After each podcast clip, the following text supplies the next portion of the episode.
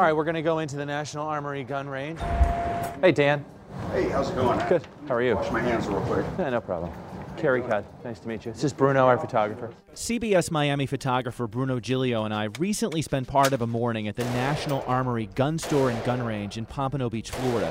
We wanted to talk to a person in the firearms industry about how the gun issue has changed since the murder of 17 students and staff at Marjory Stoneman Douglas High School in Parkland in February 2018. That's where we met with Dan Ferris. In this episode of Parkland, one year later, we explore how the shooting at Marjory Stoneman Douglas High School influenced the debate over guns in this country and what has changed since February 14th. My name is Dan Ferris. I'm the Chief Operations Officer for uh, Gunway Holdings. I'm also the General Manager um, of National Armory. Dan Ferris is, pardon the pun, a straight shooter. Gun laws aren't going to fix it. For each gun rights talking point you'd expect to hear from someone in his position, People that say that that support it are going to not like that comment from me. he'll also toss out some thoughts that might make some gun owners cringe. But I think if you have, have a concealed weapons permit, you should have to do at least a, uh, a yearly or every two year qualification. He's honest and thoughtful, and he spoke with us at length about the gun business post Parkland. What's changed from your business perspective since 214? Well, since the Parkland shooting, what we have noticed is that there's a lot more training requests. Um, people want to actually learn about weapons. Um, they want to learn about the AR-15s. Um, they want to they want to know what these things are that they've been scared of their entire life, which was brought into their living rooms um, due to the acts, the heinous acts of an individual. Sources confirmed to CBS 4 News that confessed gunman Nikolas Cruz planned a more deadly rampage. Cruz tried to reload after changing clips when his AR 15 jammed. The investigation into the Parkland shooting revealed that Nikolas Cruz legally purchased and used the popular AR 15, a semi automatic rifle, during his killing spree in Parkland. Reporting by USA Today shows it's the same weapon used by other recent mass shooters. The latest on the deadly shooting at an elementary school in Newtown, Connecticut, the Sandy Hook School, and it is turning out to be worse than anyone could have imagined. Ferris says the gun has a legitimate purpose. You know, I know people that shoot that hunt with AR-15s. Others, however, think the AR 15 should be reserved for the military. I believe that um, an AR 15, an assault rifle, needs to be totally taken out of the hands of a civilian. Um, my name is Linda Beigel Schulman. I'm the mother of Scott J. Beigel. The Linda Beigel's son Scott was a geography teacher at Stoneman Douglas. He was murdered on February 14th. I spoke with Linda a few months ago at a community service event for Scott in North Lauderdale. We talked about her pursuit of gun control. What has that effort been like for you? I, I would not even call it an effort. I would call it a mission. That's like my mission. What had happened was after Scott was murdered, um, I decided that um, reasonable gun control legislation was something that was um, needed more than anything else. Um, it was ridiculous. The whole thing was absolutely ridiculous that a 19 year old who couldn't buy a beer in Florida could um, buy an AR 15 assault rifle. It was crazy. The disparity between this belief An AR 15, an assault rifle, needs to be totally taken out of the hands of a civilian. and this one Gun laws aren't going to fix it. proves again the wide divide on the issue of guns. In this episode, we'll look at efforts to change gun laws, like the gun law passed in Florida right after the shooting, something many thought could never happen in this state. We'll also look at grassroots efforts to change policies and the impact of the tragedy on the NRA. We'll also discuss some of the laws and changes that activists are pushing for now.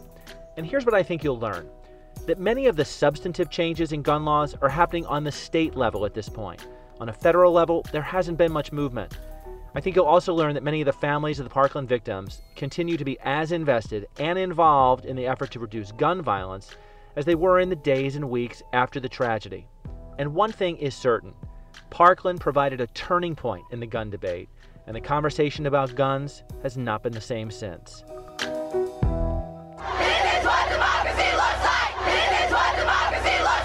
It is a story of student protests and walkouts, We're out here um, fighting for gun reform, gun control. politics, It's called concealed carry, where a teacher would have a concealed gun on them. They'd go for special training. and parents of victims making their voices heard, like Andy Pollack, whose daughter Meadow died at Stoneman Douglas. People that, uh, that just want to blame the gun, that's just a deflection of really what happened. And Manny Oliver, whose son Joaquin was murdered at the school. We need to control the access to guns the same way that we control the access to cars, the same way that we control um, purchasing um, tobacco. In the days following the Parkland shooting, the calls grew loud for some form of gun control. This point, if uh, those legislators aren't with us, they're against us, and they're okay with seeing innocent children killed, so we're going to be voting them out. It's as simple as that. Student activists took their cause to Tallahassee. Everybody here from Marjory Stoneman Douglas, the Never Again movement, the March for Our Lives movement, we are here because of you guys, because everybody here is supporting us. While students from Parkland are getting support from their peers, they're facing some obstacles at the Capitol. The House already voted to not allow discussion on an assault weapon ban. 36 yeas, 71 nays, Mr. Speaker. And they watched as legislators refused to even debate a measure to ban assault weapons and high capacity magazines in Florida. Meanwhile, the families of the Parkland victims quickly realized that they needed to walk a fine line on the gun issue. It's a nonpartisan issue safety. Safety, safety.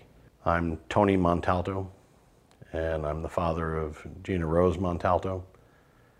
She was a 14 year old freshman on February 14th of 2018, and she was tragically killed at her school in Parkland, Florida on that day.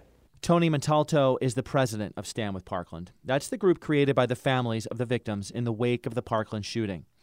They advocate not for gun control, instead, for responsible firearms ownership. Can you talk about the evolution of that in terms of, you know, how you arrived at this is what we're going to go after, this is what we're going to look for? Because it could be a very divisive It is- it- conversation. and Right. you guys have, have threaded that needle, it seems like. When you say the word guns, it's very divisive.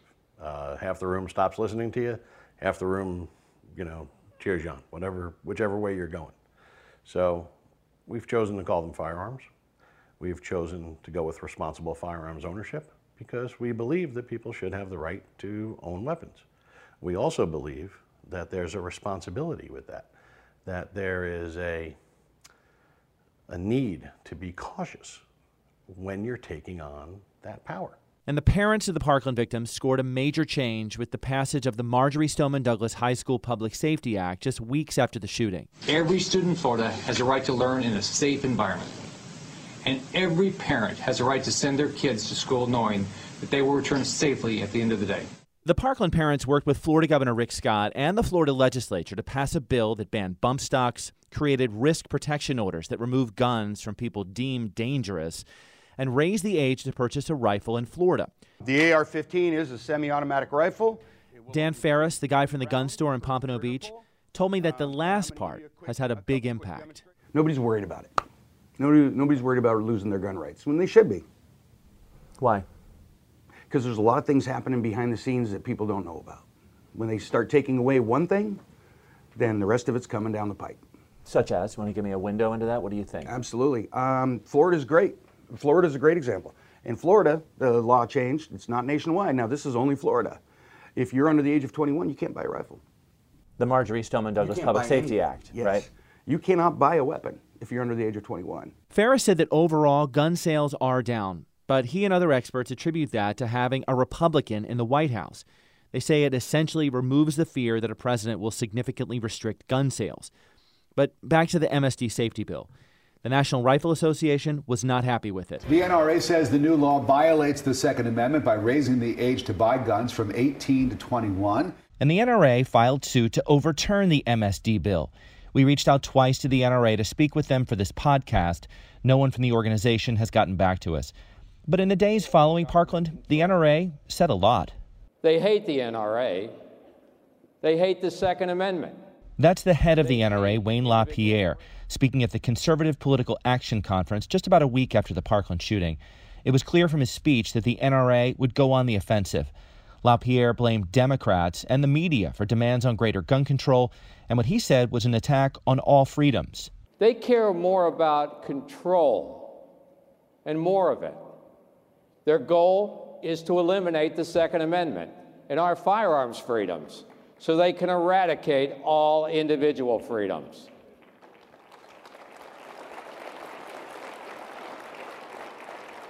What they want are more restrictions on the law abiding. Think about that. Their solution is to make you, all of you, less free. They want to sweep right under the carpet the failure of school security, the failure of family, the failure of America's mental health system. And at a CNN town hall in South Florida, just eight days after the shooting, I want to thank Dana Loesch of the NRA and also Sheriff Scott Israel for being here to listen to your questions. NRA spokesperson Dana Loesch answered questions from families of the Parkland victims and from student activists. The NRA agreed that the confessed shooter should not have gotten a weapon and said laws needed to be tightened to take guns from dangerous people. The NRA focused instead on mental health issues and law enforcement failures, and they resisted calls to restrict firearm sales or to limit the availability of assault weapons. I don't believe that this insane monster should have ever been able to obtain a firearm. Ever. I do not think that he should have gotten his hands on any kind of weapon. That's number one. This individual was nuts. And I, nor the millions of people that I represent as a part of this organization that I'm here speaking for, none of us support people who are crazy, who are a danger to themselves, who are a danger to others, getting their hands on a firearm. This is what I'm talking about in terms of prevention and making sure that people who are dangerous should not have access to firearms without punishing law abiding Americans who want to be able to have that same right to defend themselves. I'm Fred Guttenberg. Jamie Guttenberg was my daughter. Um, she was murdered on February 14th here in Parkland, Florida, at her school. Fred Guttenberg says passing the MSD law in Florida not only proved to him that change was possible, but he believes it weakened the NRA. Florida doesn't do gun safety, but we did. And now you have this NRA that was used to getting whatever they wanted and realizing people are going to just take it on and they're going and, and not worry about the ramifications. The NRA continued to find itself in the crosshairs throughout the year, and its executive vice president, Wayne LaPierre, lashed out at critics in the wake of the Parkland shooting. The opportunist wasted not one second to exploit tragedy for political gain. And yet, in the month after one of the deadliest school shootings in American history, and with the nation consumed by arguments and discussions over gun control, the NRA managed to rake in record amounts of money. The Miami Herald reported that the group took in nearly $2.5 million from donors in March, the most it had raised in a single month since June 2003. But by the end of the year, the tables had turned. More than a dozen corporations, including Delta Airlines, Hertz, and the First National Bank of Omaha, say they're ending NRA member discounts and other perks in the wake of the school shooting. In a statement, the NRA calls that a shameful display of political and civic cowardice. In fact, the Daily Beast reported that the NRA took in $55 million less than it had in 2017. Fred Guttenberg said one of his goals after the shooting was to target the NRA's funding. For me, it was a big deal to see businesses taking on the lobby and saying, we're not afraid. And the NRA hasn't figured out yet how to deal with the money factor and there was more pressure on the gun industry from some well known retailers, especially from Dick's Sporting Goods and Walmart. The second major chain today to announce that it will not sell firearms to people under 21. Walmart says its decision is directly linked to the school shooting in Parkland. Earlier today, Dick's Sporting Goods also announced that people under the age of 21 will not be able to buy firearms at its stores. Those stores announced plans right after the Parkland shooting to stop selling guns to people under 21. Fred Guttenberg was a big supporter of those decisions. And how crucial was that, do you think, to the domino that came later? It's, it was tremendous. So, two things happened within three weeks Dick's Sporting Goods, followed immediately by Walmart and other major retailers, and gun safety that got passed in Florida. And then something even more visible happened that would capture the nation's attention and focus it on the gun issue. Welcome to the revolution. Bullets do not discriminate. So why should we? We choose life. Since the time that I came out here, it has been six minutes and 20 seconds. The shooter has ceased shooting and will soon abandon his rifle. This is not a mere publicity stunt, a single day in the span of history. This is a movement. One of the biggest and most vocal and recognizable changes since Parkland has been March for Our Lives. That's the youth and student driven movement that demanded action on guns. No one needs an AR 15. Those are meant to kill. This has no place in our, in our society as far as we're all concerned, and it needs to change. Uh, we're here to protest and we're here to make a change. They held a massive march in Washington. They held rallies across the country and worked to register voters who would push for gun control measures. We tried to speak with members of the group for this podcast, but the group has decided to go dark for a few days around the one year mark since the shooting. It's hard to overstate the impact the student activists from Marjory Stoneman Douglas had on bringing the gun issue to the forefront of the national conversation.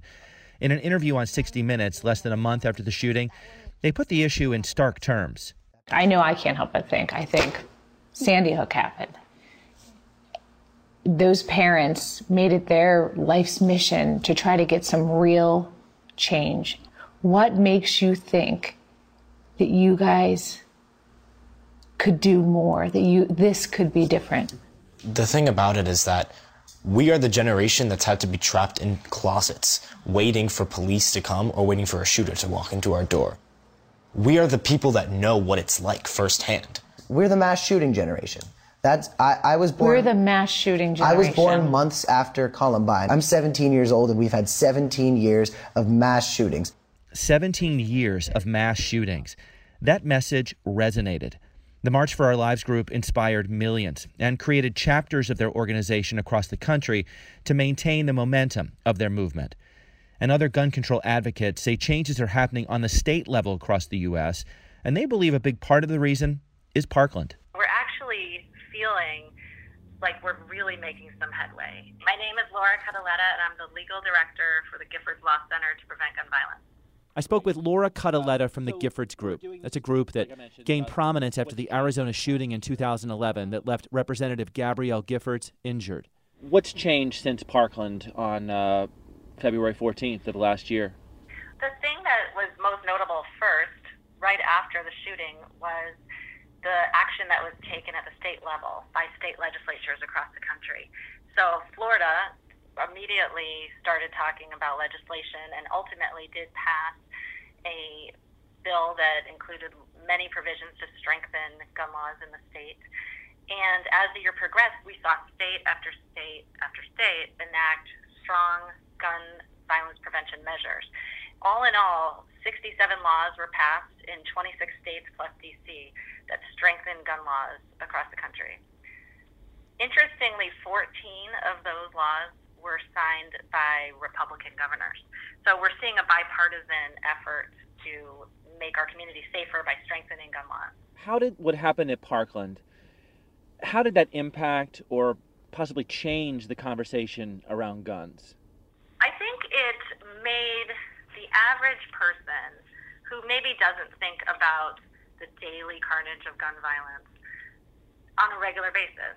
They are maybe aware that there's you know, a lot of gun violence in our cities. They might even be aware that America has a much higher rate of gun death than in other countries.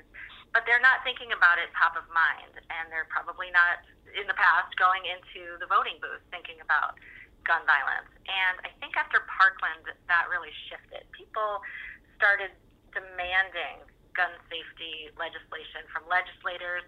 They voted based on, you know, according to exit polls, they voted based on gun violence prevention as one of the top issues they were concerned about. We saw Republican governors sign bills that strengthen gun laws. And so I think what shifted is that it became more of a bipartisan effort instead of these polarized sides of for or against gun safety. Elsewhere across the country, there have been lawsuits over guns.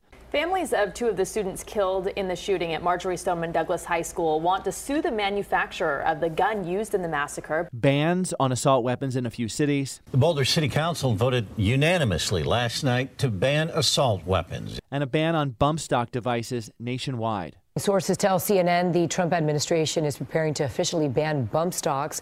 Bump stocks allow semi automatic weapons to fire rounds much quicker than usual. But overall, on the federal level, there's been little movement on guns. No ban on assault weapons or high capacity magazines, and no increase in the minimum age to buy semi automatic weapons. That was an idea floated after the Parkland shooting by President Trump. We're talking about common sense, and it's a great thing. And the NRA will, will back it. But that idea went nowhere. President Trump established a federal commission on school safety after Parkland. However, the commission mostly stayed away from gun issues. They did look at raising the age for gun purchases, but ultimately, the commission did not recommend raising the age. And here's why. The commission said their research showed that raising the age to buy a gun does not significantly reduce the number of homicides, suicides, or unintentional deaths. But it's still important to ask where do most school shooters get their guns? The commission said that Nikolas Cruz notwithstanding, it's usually not through legal means. It's usually from family and friends. People that own guns need to be responsible, and they need to secure those weapons so that uh, you know these these individuals that want to commit mass murder at school can't access those weapons. That's Max Schachter, whose son Alex was murdered at Stoneman Douglas. Max told me he wants to see legislation to demand that gun owners safely store their weapons. 55% of the school mass shootings that took, have taken place in the United States, um, the, the individuals that committed these murders got their guns from their parents or their relatives. So um, I am hoping that we have a safe storage legislation because I know that if these individuals would not have been able to get those guns, 110 people would still be alive today, and over 200 people would not be injured. And that's similar to something Dan Ferris, the gun store guy from Pompano Beach, told me. Well, what do people on the gun control side get wrong about gun ownership and about gun owners? They're not willing to listen. It's also the same side on our side. They're not willing to listen. People need the responsible gun owners. They, we absolutely do. Okay? We absolutely have to have a common ground. He says responsible firearms ownership is a necessity. I've always owned a weapon and it's never caused an issue in my home. Okay? I've always kept them locked up. I've always kept I always have one. I have I always carry one. Right now mine's sitting on my desk, you know. Um, I'm fixing a holster, so that's why it's there. But all my employees carry them here, and we don't have issues in the store because we're all responsible. We know what we're doing with them. We go, we go through the training, we go through recertifications. We genuinely care about our fellow man. Another national effort began in January of this year. Today is also a day of action.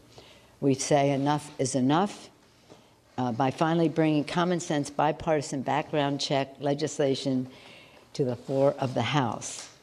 Isn't that exciting? Congresswoman Nancy Pelosi and the new democratically controlled House of Representatives introduced a bill to expand background checks to cover almost all gun purchases.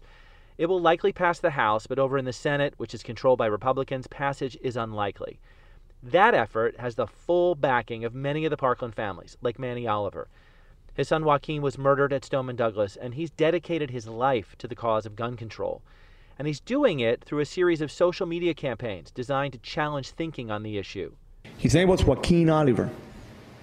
He was going to be 18. But now he's dead.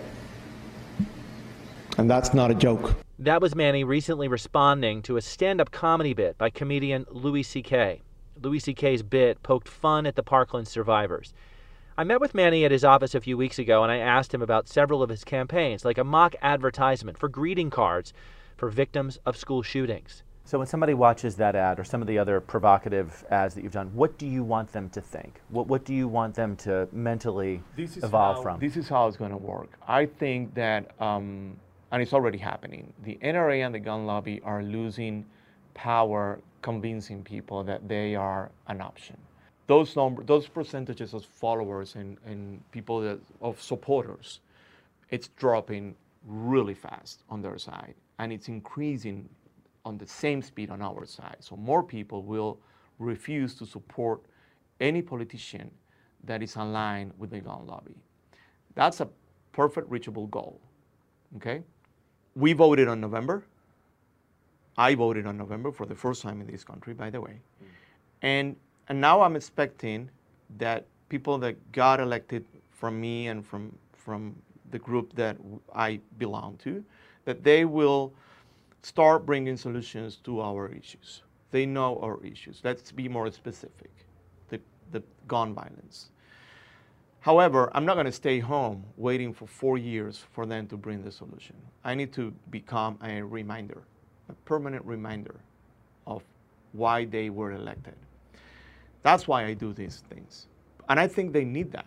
And I had this conversation with politicians, people in Congress, and I told them, I'm here to help you approve our ideas. I'm not in Congress. I don't want to be in Congress. I couldn't be doing what I'm doing if I was in Congress. Mm-hmm. So, but I can certainly give you tools so you have more support, public support, society support, that will probably make your life easier when you bring a point to any commission or to any session in Congress. That's my role now. Then they will vote. Background checks. It's happening right now. Stand with Parkland wants to see movement on that particular issue. Maybe we need to see some universal background checks to keep weapons out of the hands of people who shouldn't have them. Tony Montalto is the president of Stand with Parkland. It's not to say you shouldn't be allowed to own them. We're here in America. The Second Amendment is live and well, but it is not a standalone law. It's part of the Constitution. It's part of the fabric of our nation. And with that fabric your right to own a weapon shouldn't impede um, my child's right to come home safely from school. So we ha- again have to find some compromise in there. And I think the Marjory Stoneman Douglas High School Public Safety Act was a good start to that. And I think uh, possibly um, universal background checks for all sales would be a next uh, logical step to go through in order to uh, help keep everyone safer. That's the ultimate goal here. It's to keep people safe. It's not to take anything away from anybody, it's to keep everyone safe. Tony mentioned compromise. We all know that compromise on the gun issue has been elusive for decades. And the Parkland shooting, in many ways, seems to have divided Americans on the issue even further in some regard. Just listen to Ryan Petty, whose daughter Alaina was murdered at Stoneman Douglas. He told me that the memory of Alaina and who she was has focused that issue for him. She was friends with everyone and just had this innate ability to bring to bring others together and make them feel good. And uh, and like I said, in many ways, she's an example to me of of the path forward and how to solve this. Ironically, um, which is what distill that for me. Trying to find the areas where where we have where we have or we can build consensus for change, and to avoid the things that drive contention and drive and drive people apart. And and and will never and will never um, uh, will never agree on and therefore will never be part of the solution. Um, when you get to the extremes of the issue on, on, on either side but particularly now the gun control issue it's just a contentious it's a contentious issue. Um, half the country thinks one thing, half the country thinks something else. It's very difficult to drive consensus, and, and, and unfortunately, you get people pulling to the sides, pulling away from each other, unwilling to actually have a conversation and talk to each other. So, Ryan is trying to find part of that consensus. As he told me in another episode of this podcast, they're trying to take the ground on these issues that they can take with one thing in mind saving lives. But this begs the question after the calls of never again and this time must be different, are we really any closer to preventing or deterring school shootings? We begin with breaking news. It's happened again, another deadly school shooting, this time in Santa Fe, Texas, where at least eight people have been killed. Last May, just three months after Parkland, there was another mass shooting at an American school. It prompted questions that we've asked over and over again. When does it stop? Are more laws the answer? Are fewer laws the answer? Is it possible for people to truly be responsible with their firearms? Will arming teachers help? That's a question we'll tackle in another episode of this podcast series. It's clear that Parkland altered the discussion about guns in this country, And there have been some incremental changes on the local and state level in terms of gun laws and efforts to keep guns from people who are found to be dangerous. In another episode of this podcast, we'll discuss one of those laws risk protection orders. For gun control advocates and people demanding responsible firearms ownership, Parkland proved their work will take time. And after speaking to many of them, they realize this is a process. It's a marathon, not a sprint. Those most affected by the violence in Parkland one year ago are adamant that their voices and their work will lead to protections from gun violence. I asked Fred Guttenberg about these initial changes and the Parkland effect on the gun debate. Does that give you some hope, gratification? Do you think a lot of that is from Parkland? Well, it is.